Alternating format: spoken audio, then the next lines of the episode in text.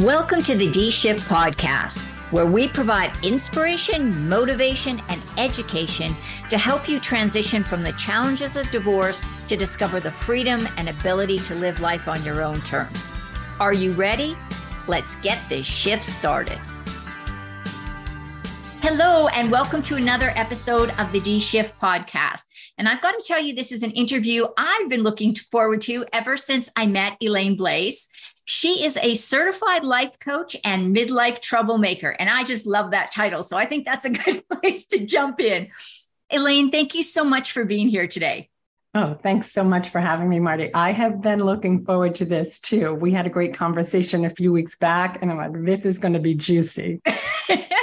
so I'm thrilled. I'm thrilled to have a midlife troublemaker on the show. Tell tell us a little bit about um, how you got where you are. What's your area of interest and passion, and the ways that you help people? Because I know you do a lot of fantastic stuff. Yeah. So um, I'm going to jump into the midlife troublemaking thing first, um, which actually came about. A girlfriend and I were talking about um, how we were perceived as kids, the things that we didn't want to be labeled. And for her, it was bold. For me, it was don't be a troublemaker. And I really started to think about what does that actually mean? Right? Was I really making trouble or was I just not following the script in my family? Right. And so I decided that um, embracing the whole troublemaking idea in midlife really worked for me. I um, I was married very young and had a wonderful family, a good husband, the career, the house, the dogs, the car, you know, all of it, the dream, so to speak. And I was really miserable.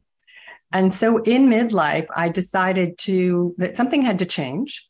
And it was probably me for a lot of reasons. And um, and so I really disrupted my life. I turned it upside down in the middle of my life. I was in late 40s, early 50s, and um, went back to school, back to college to get my uh, to earn my undergrad, which I had not done earlier. And uh, the more I really started to spread my wings and do things that felt really fulfilling to me, um, the further apart my then husband and I drifted. And so, in the midst of all of that, finding myself, um, we ended a 35 year marriage. And so, in that moment, I was um, kind of floundering. You know, who am I? I've been a we for 35 years. Now I'm all of a sudden me.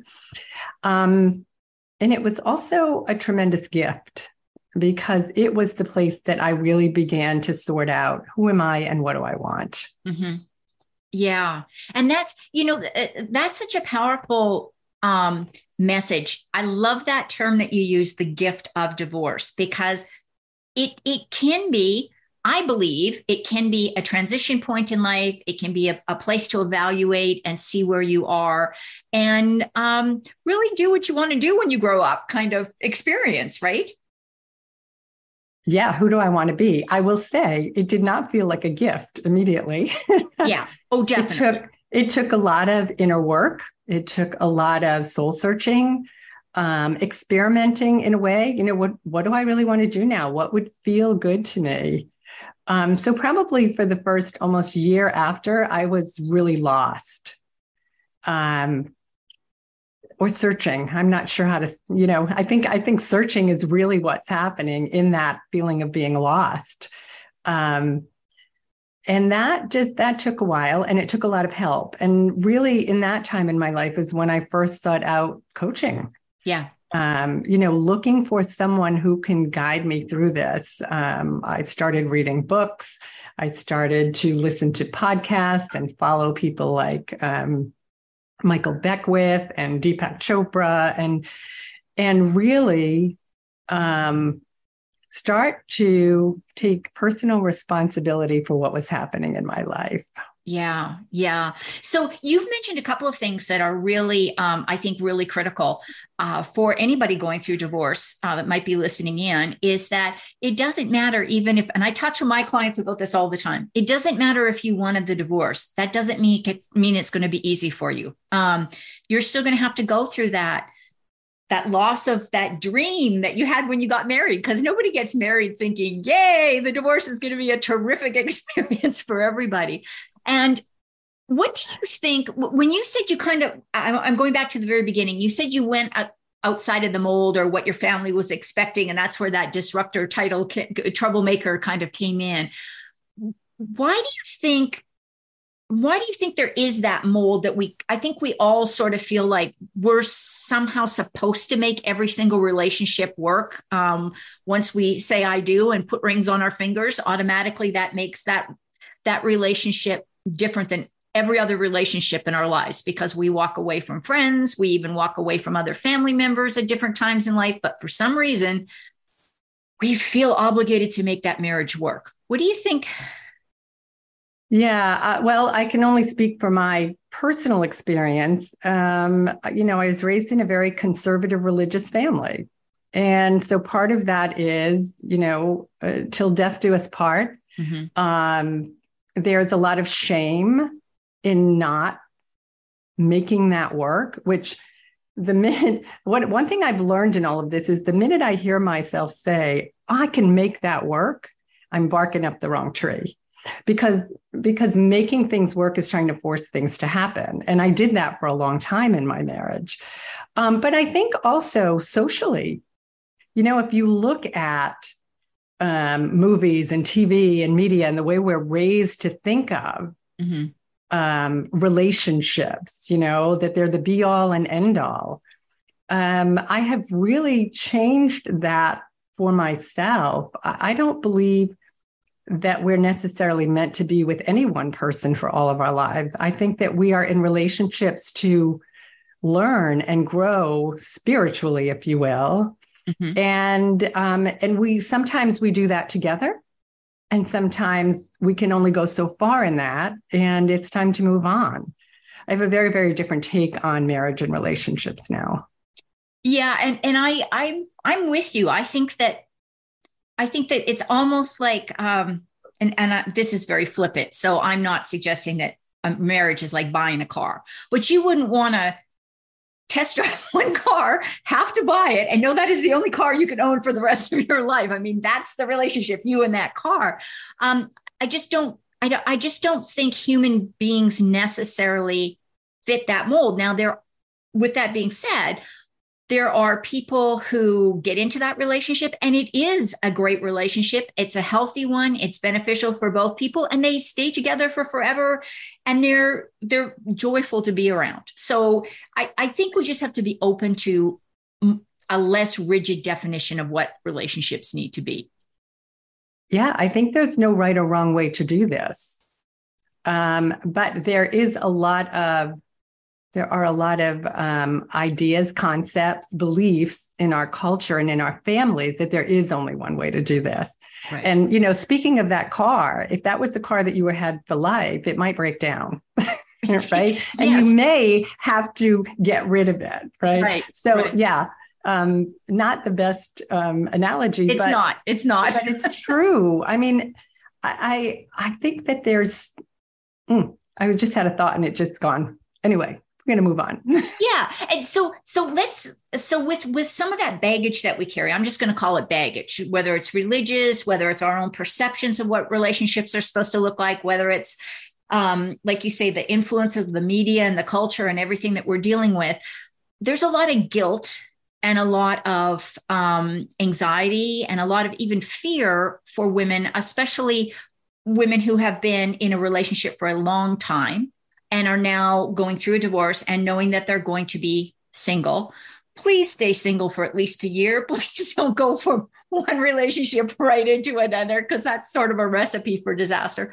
But um you talk about self-approval. That's the art of self-approval. Can you talk a little bit more about that? Because i think that's a really critical aspect of healing and moving forward. Yeah um it is, and it is a pro. It was for me a process. So for me, the art of self approval, you know, just like embracing the troublemaker in me, right? The things that I perceive or others perceived make me difficult or a troublemaker. Um, embracing those is really where my gifts are, right? Just um, appreciating, approving of everything about myself. I think we um, we live in a culture that demands perfectionism, and I think women especially um, are programmed that way. We're conditioned. I, I, think about how much we compare ourselves, how much we obsess about our weight, about our size, about our clothes, about whether we're good moms, good wives, good. And all of that is perfectionism that we're raised with. Mm-hmm. And so the art of self approval is really about letting go of that perfectionism. First, being able to see it for yourself, because I think it's very, I think it's ubiquitous and I think it's very hard to really recognize it all the time. We we see it in obvious ways when we're, you know, maybe afraid to take a leap of faith because we're afraid it's not going to work out and we're afraid of what people are going to think. It's not going to be perfect. I made the wrong choice, all of those things. But I think it's um, much more subtle than that in a lot of ways. So the art of self approval is really appreciating, approving of, embracing, embodying everything about yourself, even the things you think are difficult, the things you think are unacceptable, and the things that you think make you just plain wrong. Right. Okay and really leaning into those because those are typically things that we have picked up on because of other people's perceptions and they're not true. And the more we can release that need for perfection and truly step into our own authenticity, mm-hmm. we let go of the need for outside approval. That's where our true power is to truly be ourselves. And it's very freeing. It's not an easy process, but it is incredibly freeing. And I I think that that what you said about women, I think men to a certain degree too, but looking for approval from peers, from colleagues, from parents, from children, wherever it may be. You know, I don't know how how do you break out of that mold? Um, like how what's the first step to self self um, approval and just honoring your authenticity? What does that look like for say for somebody who's saying well that's okay to say that but how do i actually do it? Yeah. Um, so for me when i'm working with clients and even in my own life is a recognition of what I what I have accomplished in my life and who I am. And so so often we focus on the gaps in our life. We focus on what we're not. Yes. What we don't have. What we think we should have and don't have. And instead, if we look at what we do have, and this is this is really the practice of gratitude, right? How can I what can I appreciate right now in this moment about me, about my life? About what I've done um, in my life and focus on that. Stay in the appreciation of it. Because the more we focus on, I'll call it what we've gained or who we truly are, the positive things, the more we'll see the positive things, the more they'll show up in our life. Right. When we're always focused on what we don't have, what we, you know, what we we um, think we should have, then we just stay in the not having of it mm-hmm. because that's where our attention is. Yeah, it's sort of like, eh, you know, if you're looking for somebody to mess up, you'll spot them messing up a hundred times out of a hundred. If you're looking for somebody to do something wonderful, you will find something wonderful that they're doing. It's it's a matter, and we have to we have to use that skill set on ourselves. Um, that same sort of uh, mentality. Um, what about what about the? So I'm gonna I'm gonna use an example from my life. When I went through my divorce, um, I would I would just keep thinking, what did I do wrong? How did I create this? You know what? And yes, there's that self-reflection I think is important because I think in most divorces, not all, but in most, there's there's some shaky stuff that starts happening and nobody corrects it, and then it becomes more shaky until right. the foundation goes. Um, but how do you how could I stop every time I start thinking about that relationship, immediately going to the guilt and the blame and the sense of, well, if I'd have only done that, I should, coulda, shoulda, woulda. you know, that kind of stuff. Um, is that something where do you Yeah. do automatically, or how does that come about and what do we do about it? I think I think everything everything about self-approval begins with awareness. I think anything we want to change in our life become begins with awareness, right? We have to see the thing to know we want to change it. Yeah. And and what I really learned, I I can appreciate what you just said. I can remember being in the sort of the muck before actually divorcing and thinking, what is wrong with me? Mhm. Why can't I make this work? I have everything I'm supposed to want. I'm not happy. And I realized I was just asking the wrong questions. It's really, and that sounds really simple. Like, what? What do you mean? But truly, when we're asking what's wrong with me and how did I create this and, and why is my life like this, we're placing judgment on ourselves, right? We're shaming ourselves. Well, first of all, for me, divorce felt shaming to begin with Right. because of my background. And then I'm shaming myself on top of it, right? What's Right. wrong with me? What if there's nothing wrong with me? Right? What do I really want here? And really to begin asking much different questions, not blame questions, but curiosity Yeah. questions, right?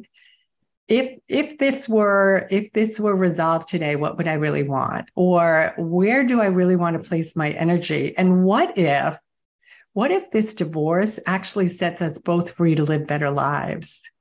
Yeah. Yes. Those are terrific questions. I love that. I, I, and I think that opens up the, the door to possibilities and opportunities when you do that. Um, one of one of the things that I focus on, and I've said this in a couple of podcasts. So if people have listened to few, you may be thinking, why does she keep repeating herself? But I think this is so important. So many of the women I work with are so stuck in the muck, like you said, that they aren't even thinking six months, a year, two years down the road. And so everything, the divorce becomes everything. It becomes all consuming that guilt, that shame, that blame, that embarrassment sometimes, um, humiliation even about it. If you don't, if you can't see a light at the end of the rainbow or at the end of the tunnel, you're not going to keep moving through that tunnel. You're just going to get stuck right where you are because it doesn't look like there's any potential for moving forward. So even I'm I'm guessing even just acknowledging, hey, you know, I this is a feeling I'm experiencing now, but this doesn't define me. And what if I was able to let this feeling go? What if I was able to let this feeling of being stuck go? Who do I need to, what resources do I need to do that? You start working on it as a problem. Now that if you got a problem, you got a solution. You just have to find it. It's not just this sense of being in this bad place. Yeah, I think that's really true. And I I got stuck in the muck for a while, so I can really appreciate that. Um, yeah, how do I how do I move forward is usually with curiosity. Um, what is the possibility? What's the greater possibility here? And um, you mentioned feelings, and I think that more than just um, recognizing the feeling and wanting to move beyond it, beyond it. I think if when we recognize the feeling and get curious about it, there's a need under that that is asking to be met, right? And that need just might be self compassion. Yeah. It might be letting go, recognizing that there is shame under there and and you know, letting that go, being okay with it, recognizing it, saying, okay, I get it. This is what I'm feeling. And it's okay because I'm because this is happening. Mhm. You know, the more we try to dismiss and push aside the uncomfortable feelings, the longer it takes us to move through the muck. Yeah. Yeah. I, and and I'm going to throw this in here too. If you have people in your life that are fueling that shame and guilt and blame around the divorce, get rid of them. Like, no, I don't mean literally get rid of them, but keep, you know, set up healthy boundaries for yourself. Keep them at an arm's length. You know, you don't have to you don't have to talk about your divorce to anybody if you don't want to, but definitely those people that are going to be fueling that fire or adding to that level of muck that you're walking through, you don't want to be those are not people that need to be in your life during during the divorce process anyhow um, and until you get comfortable again um, moving forward with yourself. Yeah, absolutely. There's no, you do not have to make yourself suffer more because someone else disagrees with your choice. Yeah.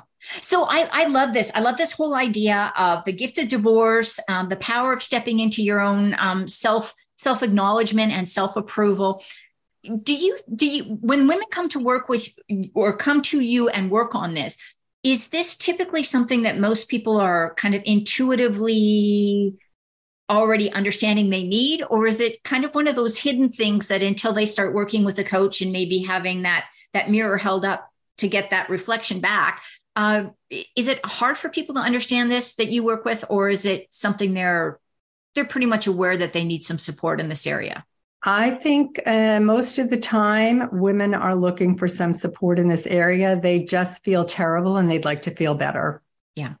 I mean, really, that's what that's what most of us, you know, most of us are not walking out the door going, "Gee, I need to approve of myself more." Exactly. Yeah. What we're doing is we're going, "I really feel like crap, and I I don't know what to do about it. I want, you know, how do I feel better? Can you help me feel better?" That's right. typically what I'm hearing. Yeah. yeah, yeah, and it, it, you know, there's nothing.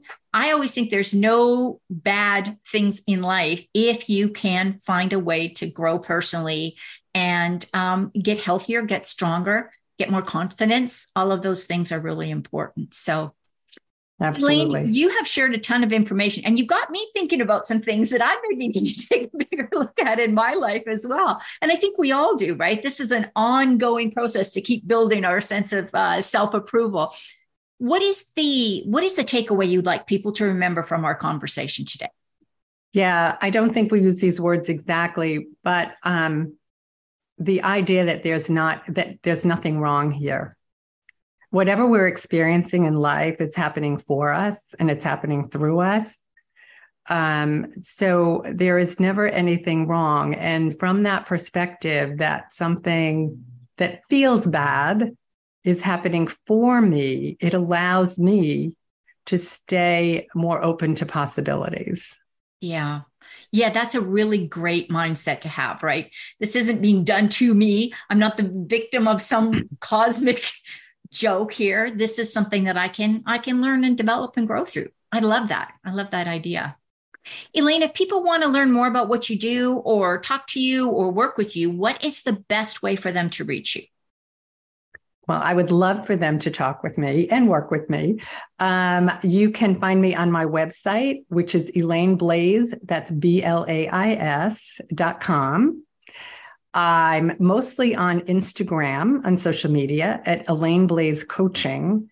And I also um, invite any woman who is kind of a midlife troublemaker to um, join in my Facebook community. It is called a Difficult Woman Collective. And um, we are actually, I have a 4:30 Eastern time um, Zoom call today with the women in that group because we are going to talk about perfectionism. Nice. That you know what? I may just have to hop over there and join your group. there you go. Thank you so much for sharing all of this. And I encourage people, um, reach out, get get involved with the Facebook group, get to know Elaine. She's she's a phenomenal resource, I think, for for any of us going through some of these uh, life transitions and uh, who want to stay troublemakers in our midlife years and beyond. Thank you so much, Elaine. And thank you, everybody, for listening in to the D Shift. And don't forget, listen in again next week. Thanks for listening and supporting the D Shift podcast. If you would like to attend live trainings by our amazing guests and have a chance to ask questions and get answers from our experts, join the D Shift crew. For more details and to sign up, head on over to www.divorcecoachforwomen and click on the podcast page.